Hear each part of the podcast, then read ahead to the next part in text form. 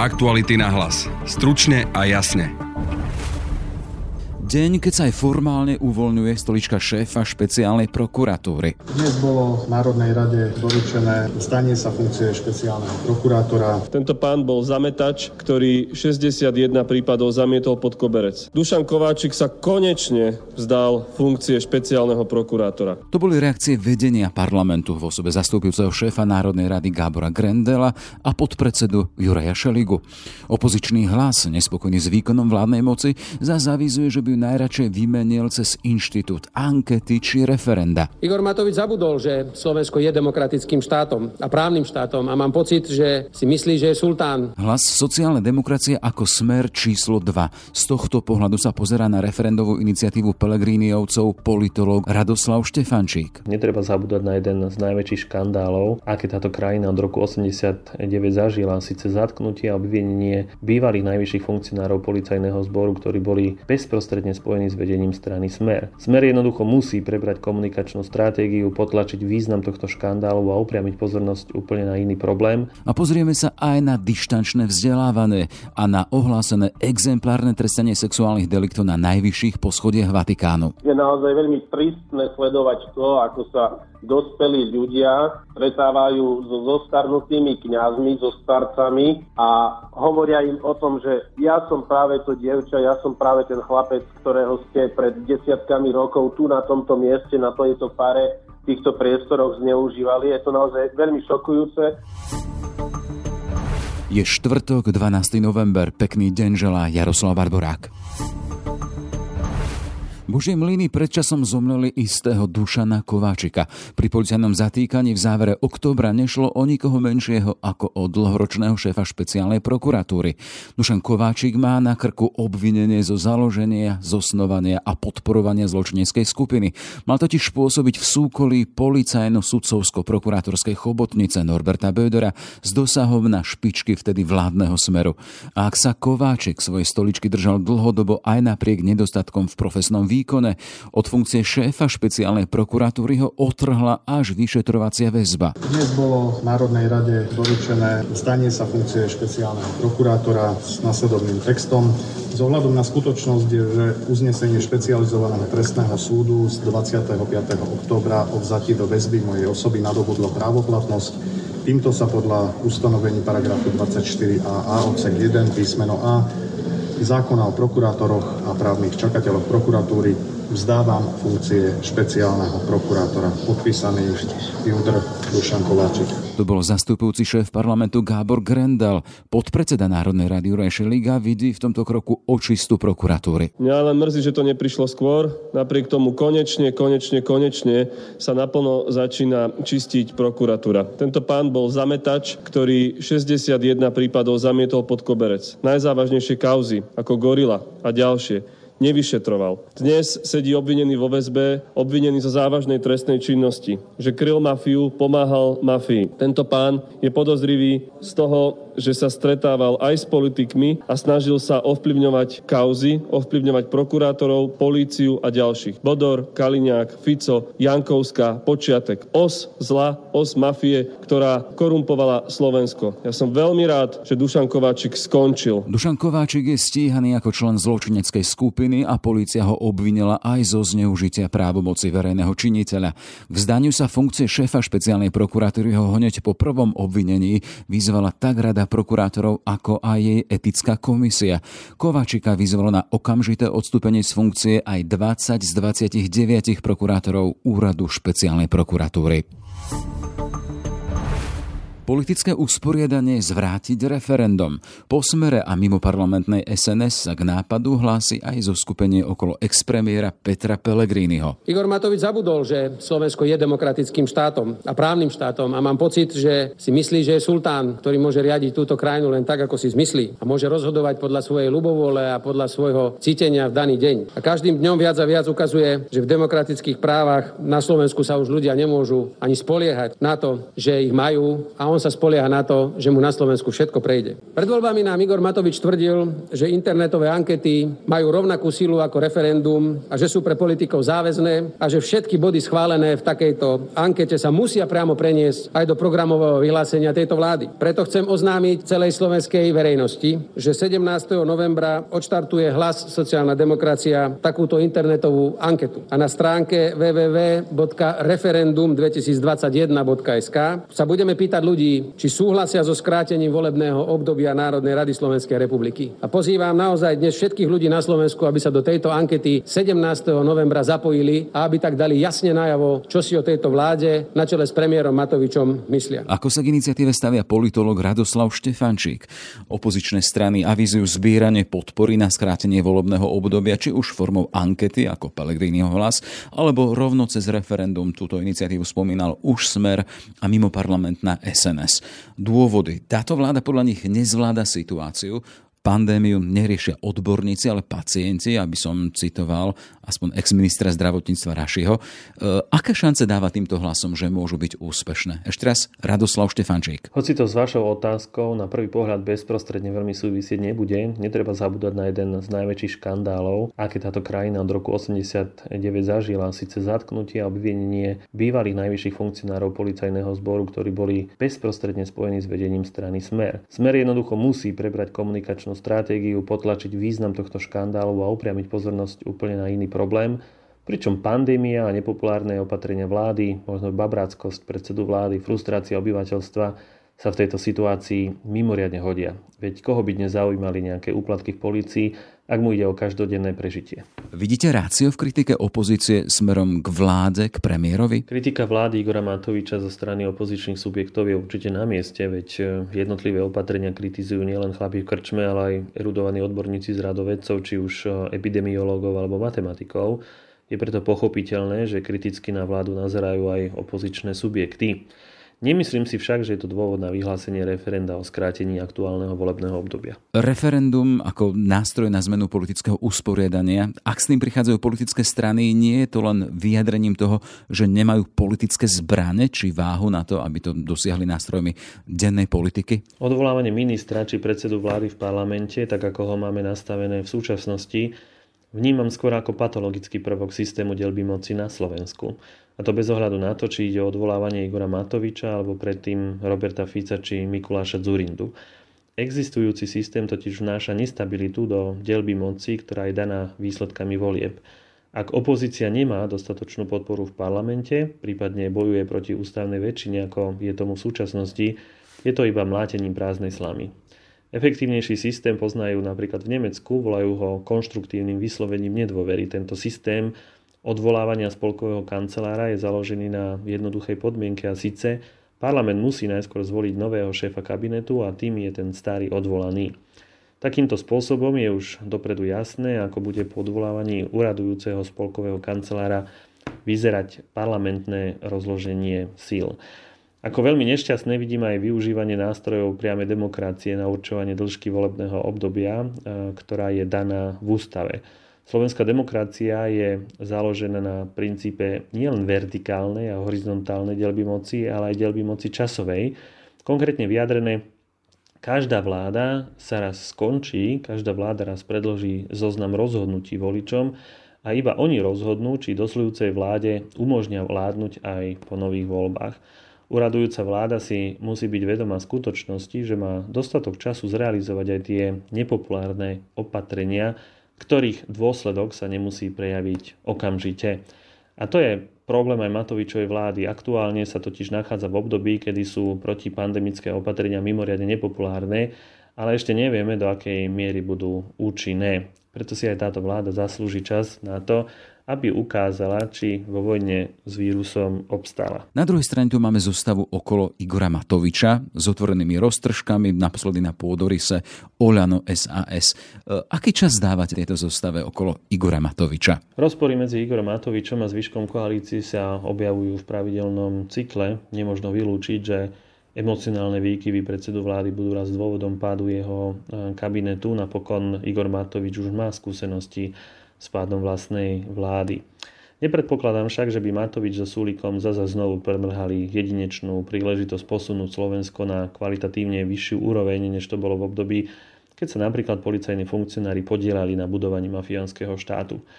Ale politika je umenie možného, aj v politike sa e, dejú niekedy ťažko uveriteľné veci a keďže Igor Matovič má povesť e, neriadenej strely, predčasné ukončenie tejto vládnej koalície naozaj nemožno vylúčiť. Ak však k pádu vlády dôjde, nebude to zásluha aktívnej práce opozície, ale skôr nepodareného riadenia štátu súčasného predsedu vlády dištančné vzdelávanie. Nášmu školstvu ho síce nanútila pandémia. Po vyše pol roku svojej prítomnosti v školách sú s ním dve skúsenosti. Je to dobrá alternatíva, no najlepšie limitovaná konkrétnym časom. A za druhé, podmienkou je prítomnosť kvalitného internetového pripojenia a dostatku počítačov v rodinách. Ako naň reagujú samotní študenti? Lepšie sa mi pracuje v škole ako doma, ale som zase zvedavá, ako to bude na internete. Ahoj, môžem sa ťa spýtať, čo ti bude najviac chýbať počas online vyučovania? Priatelia a kamaráti. Je PNŠLK lepšie dištančné vzdelávanie alebo normálne v škole? Normálne v škole, Tereska? Viacej sa mi páči normálne, lebo som tam so spolužiakmi a s kamarátmi, ale na distančnom je lepšie, že nedostávame známky a netestujeme sa, ale tie mínusy sú uh, horšie. Renata Totová, fyzikárka, tie dva mesiace bez žiakov a vyučovanie formou online, ako to hodnotíte? Môžem to hodnotiť e, z dvoch hľadisk. Jednak je to, že teda sa nemôžeme vidieť navzájom s tými žiakmi a tam si myslím, že sa mi lepšie pracuje, aj lepšie zachytím, keď niekto nerozumie niečomu. Pokiaľ si zadáme treba príklad, diskutujeme, ja pracujem spôsobom, že teda sa pýtam, aký je vzťah medzi týmto a týmto, čo vidíme a chcem, aby teda odpovedali tí, ktorí sa prihlásia, ktorí majú nejaký nápad. Toto som sa snažila uplatňovať alebo snažím sa uplatňovať aj na tých online hodinách. No a tam je to niekedy problém s tým, že oni majú vypnuté mikrofóny, lebo keď majú všetci zapnuté, tak sa to navzájom ruší. Je to neprehľadné. No a keď som za začala sa pýtať, kto by chcel odpovedať, tak je tam problém, že začnú traja, nevidia, kto chce začať odpovedať. Takže som potom prešla neskôr na systém, že vyvolám, že teda tak, Michal, čo by si nám ty povedal,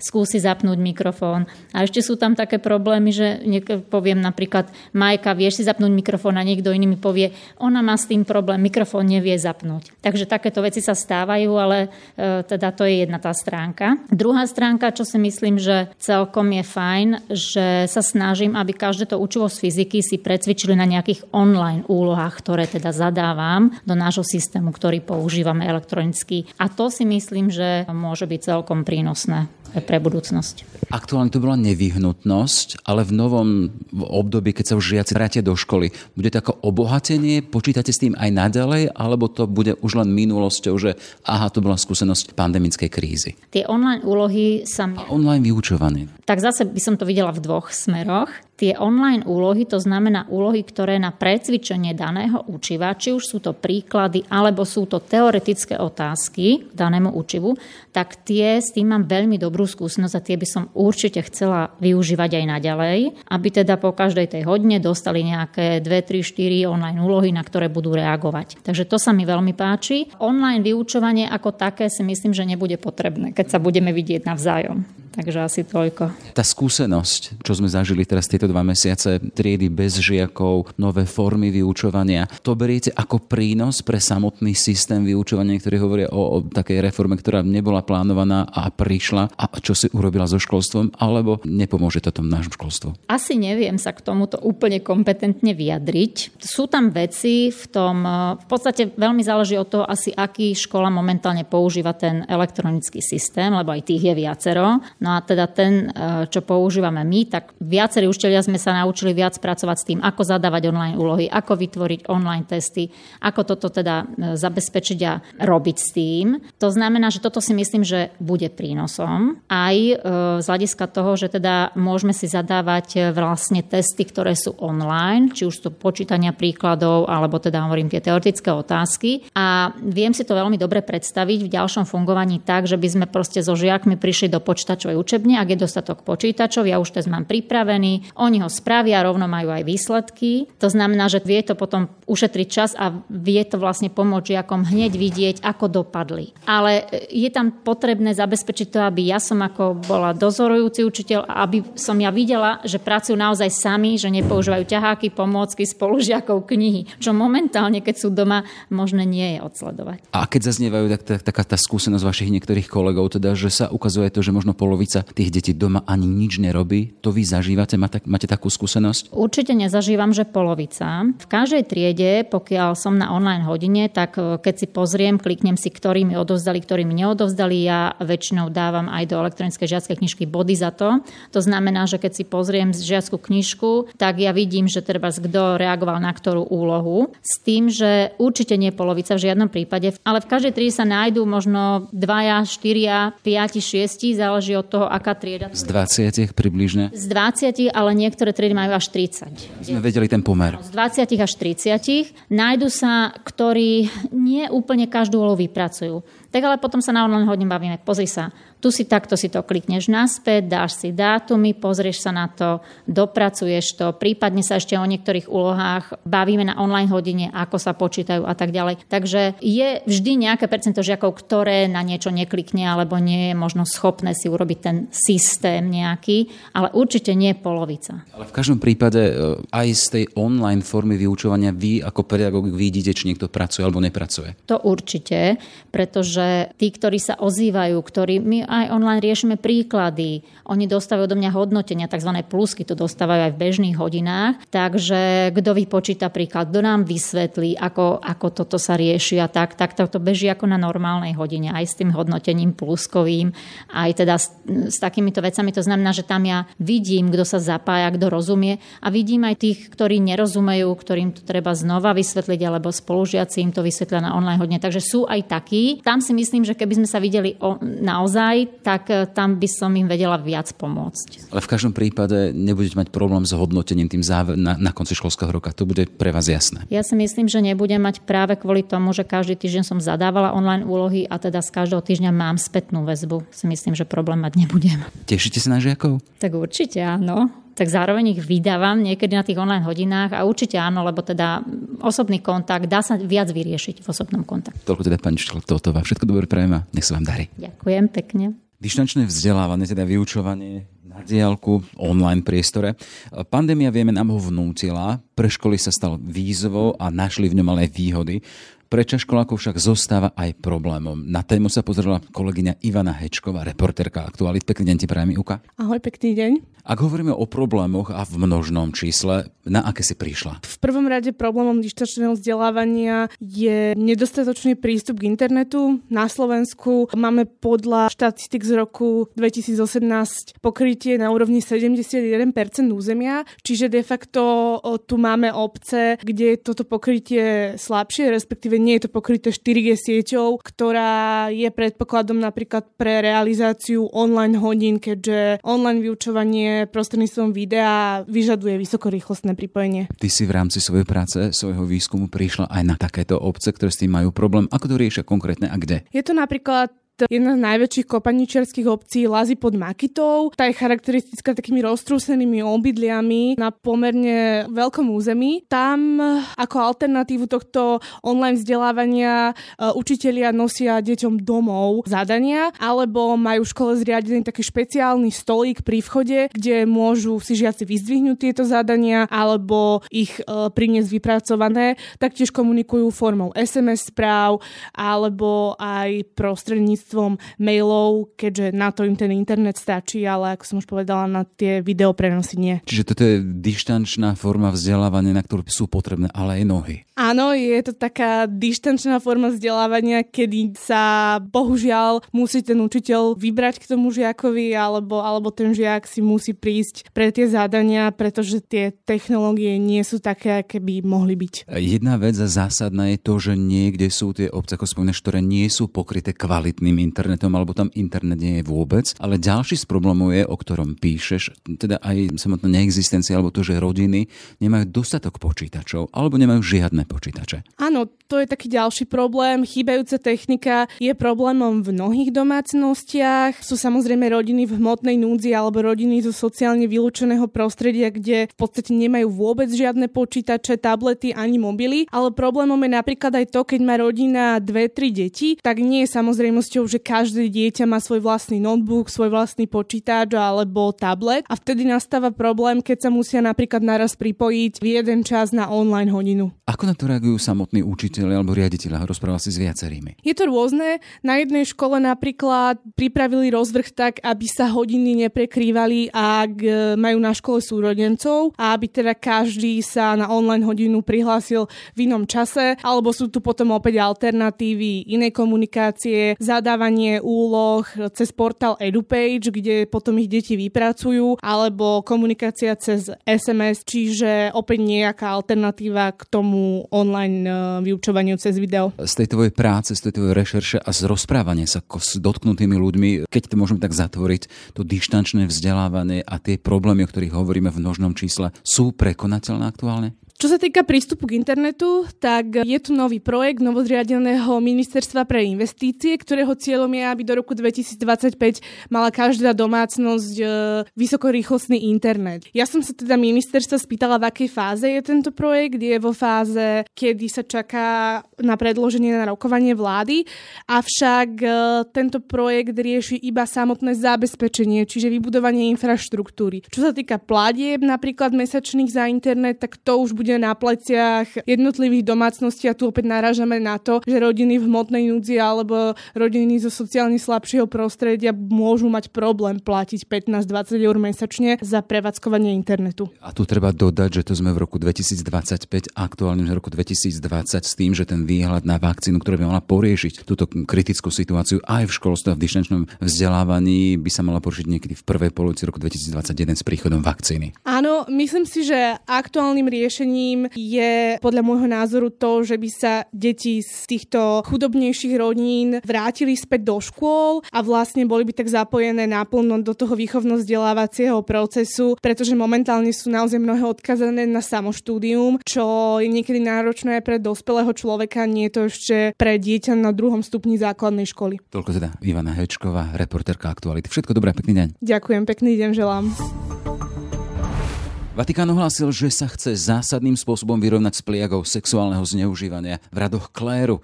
Konkrétnym krokom k tomu má byť zverejnenie rozsiahlej správy o prípade amerického kardinála McCarricka, ktorý je dnes nielen bývalým kardinálom, ale pápež ho rovno prepustil aj z kňazského stavu.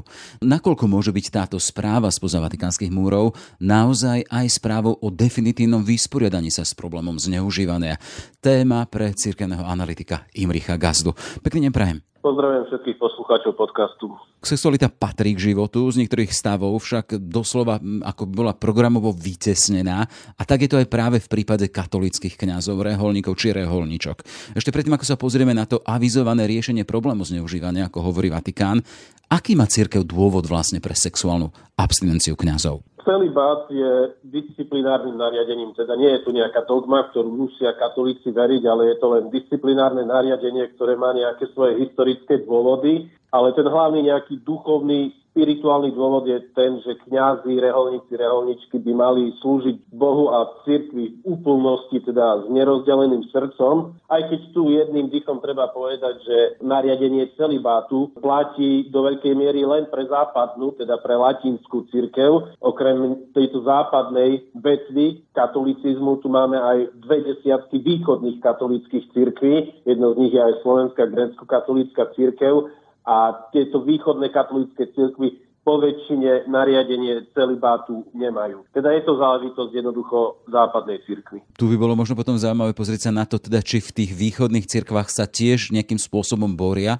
alebo riešia problém zneužívania. Ukazujú jednotlivé prípady, že problematika sexuálneho zneužívania nie je naviazaná na otázku celibátu. Jednoducho k zneužívaniam dochádza aj v cirkvách, ktoré celibát nemajú, v protestantských cirkvách alebo aj v pravoslavných, vo východných katolických cirkvách. A napokon k sexuálnym zneužívaniam dochádza aj v rodine, aj v škole, aj v oblasti nejak možno voľnočasových aktivít, športových aktivít, teda aj v oblastiach, kde jednoducho tí páchatelia môžu žiť normálnym sexuálnym životom vo svojom partnerskom vzťahu a napriek tomu tam dochádza k sexuálnym zneužívaniam. Čiže určite sa nedá dať rovná sa medzi celibát alebo ľudia, ktorí žijú v celibáte, rovná sa, to sú tí potenciálni páchatelia. To určite nie. Poďme k tomu aktuálnemu prípadu. Aktuálne sme svedkami toho avizovaného zásadného riešenia problému zneužívania mladistvých a rovno v prípade jedného kardinála, teda človeka v tom najvyššom cirkevnom rangu.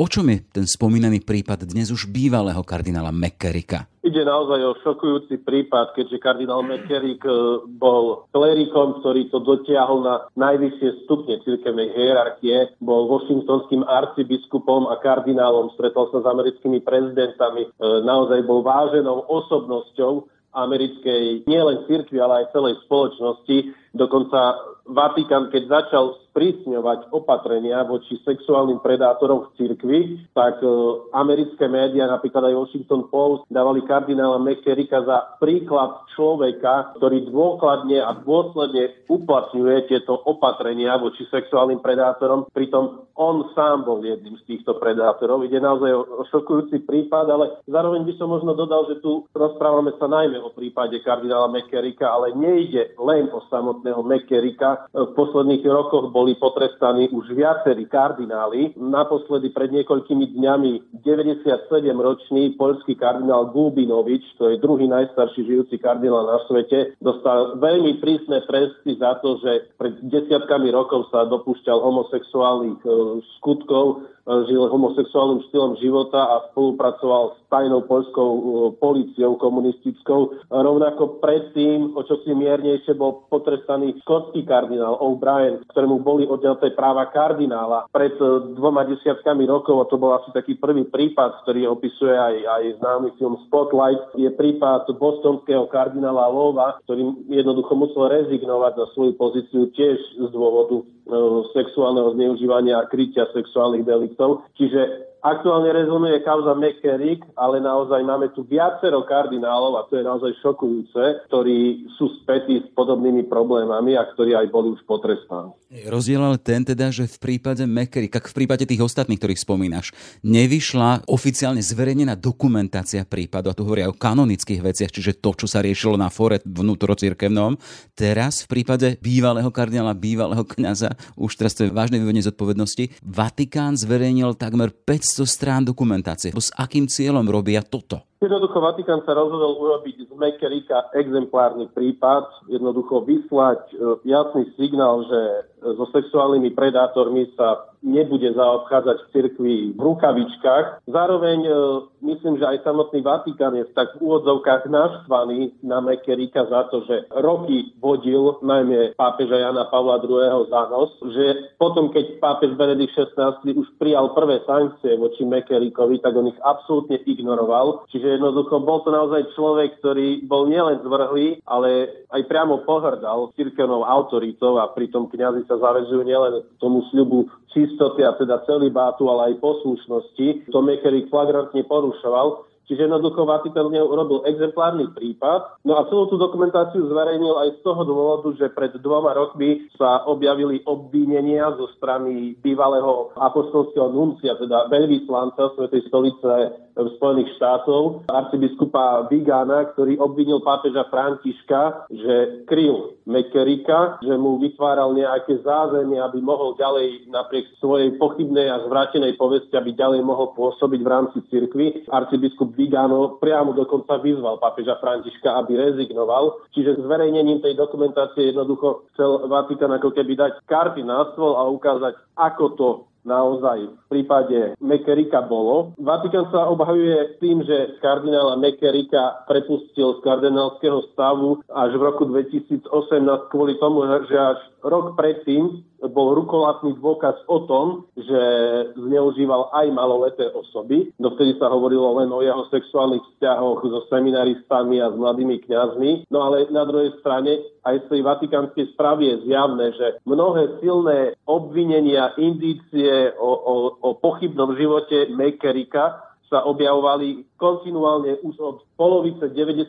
rokov a Vatikán ich síce riešil, ale v duchu vtedajšej doby a vtedajšej atmosféry riešili spôsobom, že ich ani veľmi neriešil, že ich ako si prehliadal, zametal pod koberec a jednoducho toto ide na vrúb Vatikánu, na vrúb Svetej stolice, že umožnila kariérny rád takejto zvrátenej osoby. Spomenuli sme v rámci toho diskurzu aj otázku a situáciu v Polsku. Tam len chcem teda upozorniť na to, že tú tému sexuálneho zneužívania vyniesol na verejnosť práca dvoch bratov Šiekelských ktorí urobili dokument, dva sériu dokumentov, kde zdokumentovali jednotlivé prípady, keď kňazi mali nejaké spôsobom vzťahy, ktoré skrývali aj desiatky rokov a oni, títo dvaja novinári, ich konfrontovali a čo je zachytené aj na kamerách. Vy ste to videli, akým spôsobom to zapôsobilo na vás? Sú to naozaj mrazivé dokumenty, aj hlavne to nikomu nehovor, aj hra na schovávačku, lebo takto sa volajú tieto dokumenty, dajú sa vidieť na YouTube.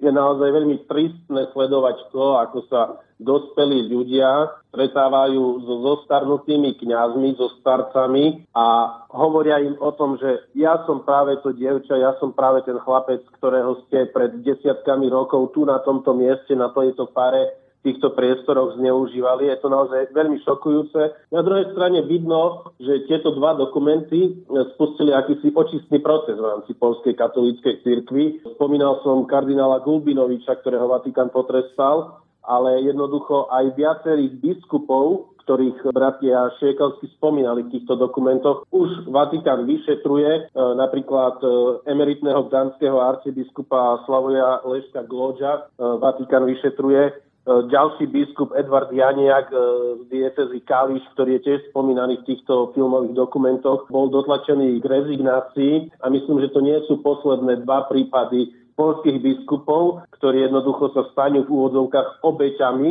aj v tom, ale v tom dobrom slova zmysle, obeťami e, týchto dokumentov a jednoducho, že budú píkať za to, že v minulosti kryli sexuálne delikty, lebo v tomto je nová politika Svetej stolice a na to by som chcel upriamiť pozornosť, že sa sprísňuje nielen cirkevná legislatíva týkajúca sa vyšetrovania klerikov, ktorí páchajú sexuálne delikty, ale že jednoducho sú o mnoho prísnejšie aj postihovaní biskupy, ktorí týchto klerikov v minulosti kryli alebo kryli. Je to nová legislatíva z minulého roku, ktorú zavedol pápež František, teda nielen trestanie samotných vyníkov, ale aj trestanie biskupov, ktorí týchto vyníkov kryli. Ale v rámci týchto opatrení ja za mimoriadne dôležitú považujem prevenciu. Jednoducho nastavenie pravidel tak, aby k takýmto situáciám jednoducho v cirkevnom prostredí ani nedochádzalo a jednotlivé biskupské konferencie naozaj musia príjmať opatrenie v tomto smere. Napríklad aj Slovenská konferencia biskupov prijala na podnet Vatikánu kódex pastoračného správania, ktorý jednoducho ošetruje, presne stanovuje, ako sa majú správať kňazi, ako sa majú správať katecheti kontakte s mladistvými osobami. Len pre predstavu, tam sú pravidlá o tom, že by nemali sa stretávať v samote. Na fare má byť miestnosť, ktorá je jednoducho, kde vidno, keď sa s niekým stretávajú, len by sme mali predstavu o tom, že ako to vyzerá. Áno, napríklad aj povedaniu má dochádzať v oficiálnych priestoroch, teda v spovedniciach a nemajú si kňazi ľudí, ktorí sa chcú vyspovedať, volať e, do svojich súkromných priestorov. Sú tam pravidla nastavené tak, aby s e, maloletými osobami boli vždy minimálne dve dospelé osoby, aby tam bola taká nejaká krížová kontrola. Čiže sú tam veľmi presné špecifikácie, ako sa majú kňazi, katecheti, reálne sestry správať v kontakte s maloletými. A to je ten dôležitý e, prístup e, k vytváraniu bezpečného prostredia e, je to veľmi dôležité budovanie tejto prevencie. Hovoríme o exemplárnom prípade bývalého kardinála, bývalého e, kňaza už teraz, čo je veľmi vážne, to vyvodenie dôsledkov Mekerika. Spomínali sme e, vážnu situáciu v Polsku, ale predsa len. Je otázka sexuálneho zneužívania problémov aj u nás na Slovensku? Vieme, že obvineniu napríklad čeli vlády Milan Chautur. V akom štádiu je jeho prípad? Ten prípad je pretriasaný a vyšetrovaný dva roky. Vyšetrovaný aj po cirkevnej linke, aj po štátnej, po civilnej linke. Za dva roky sa zdá, že ten prípad sa nikam neposunul. O tom, kam smeruje cirkevné vyšetrovanie, nemáme žiadne informácie. O tom, kam smeruje svetské vyšetrovanie, vieme len to, že obhajca, advokát Martiny O'Connor, teda dievč, ženy, už dospelej ženy, ktorá Vladiku Chaltúra obvinila z obťažovania, keď bola malým dievčaťom, tak jej právnik hovorí, že vyšetrovateľka, ktorá má na starosti tento prípad e, celé to bojkotuje a blokuje a robí obštrukcie. Teda zdá sa, že sa to veľmi nehybe, aj keď určite aj spoločnosť, aj církev by rada poznala pravdu, aká je v tomto prípade. Na druhej strane za posledné roky môžeme vidieť viacero slovenských kňazov, ktorí boli potrestaní za to, že páchali e, sexuálne delikty. O týchto prípadoch sa veľmi nehovorí, čo ja považujem za chybu, pretože je dobré, aby naozaj církev veľmi otvorene a veľmi transparentne informovala o biskupoch a kňazoch, ktorí boli potrestaní za tieto delikty, pretože zatiaľ tu hovoríme len o nejakých kardináloch, o nejakých biskupoch, arcibiskupoch, ktorí sa niečoho dopustili pred uh, niekoľkými rokmi, niekoľkými desiatkami rokov, len tu máme aj mnohé živé aktuálne prípady, ktoré sú riešené, ktoré sú trestané a je potrebné ich naozaj verbalizovať a medializovať, aby jednoducho tu zavládlo všeobecné povedomie o tom, že cirkvi je nastavená nová politika, že sa veci už nezametajú pod koberec, ale sa reálne riešia. Už len úplne záverečné slovo, ak sme začínali tým, že je tu nová rozsiahla správa, ktorá tam takmer 500 strana chce byť takým zásadným riešením tej pliagy sexuálneho zneužívania. Kladli sme si otázku, či to aj naozaj bude správou o definitívnom vysporiadaní sa s problémom. Máte aspoň nádej, že môže prispieť k tomu? Ja verím, že to môže zlepšiť situáciu v cirkvi, že naozaj ten prípad Mekkerika a naozaj otvorená komunikácia v Vatikánu v jeho prípade e, bude takým zdvihnutým prstom aj pre iných e, potenciálnych páchateľov, respektíve tých, ktorí by ich kryli, že jednoducho už niečo také v dnešnej dobe si nemôžu dovoliť. Žiaľ, je škoda a je smutné, že takáto nová doba, nové pravidla, e, transparentné riešenie E, týchto situácií prichádzajú až takto neskoro. Na druhej strane treba oceniť, že tie pravidlá sú v rámci cirkvi dnes nastavené, dovolím si podať, o mnoho prísnejšie ako v mnohých iných oblastiach spoločenského života. Konštatuje cirkevný analytik Imrich Gazda. Všetko dobré a pekný čas. Pozdravím vás. Aktuality na hlas. Stručne a jasne. Sme v závere. Aj tento podcast vznikol vďaka vašej podpore, o ktorú sa uchádzame naďalej. Už sumou 99 centov na týždeň nás môžete podporiť na našom webe cez službu Aktuality+. Pekný deň želá Jaroslav Barborák. Aktuality na hlas. Stručne a jasne.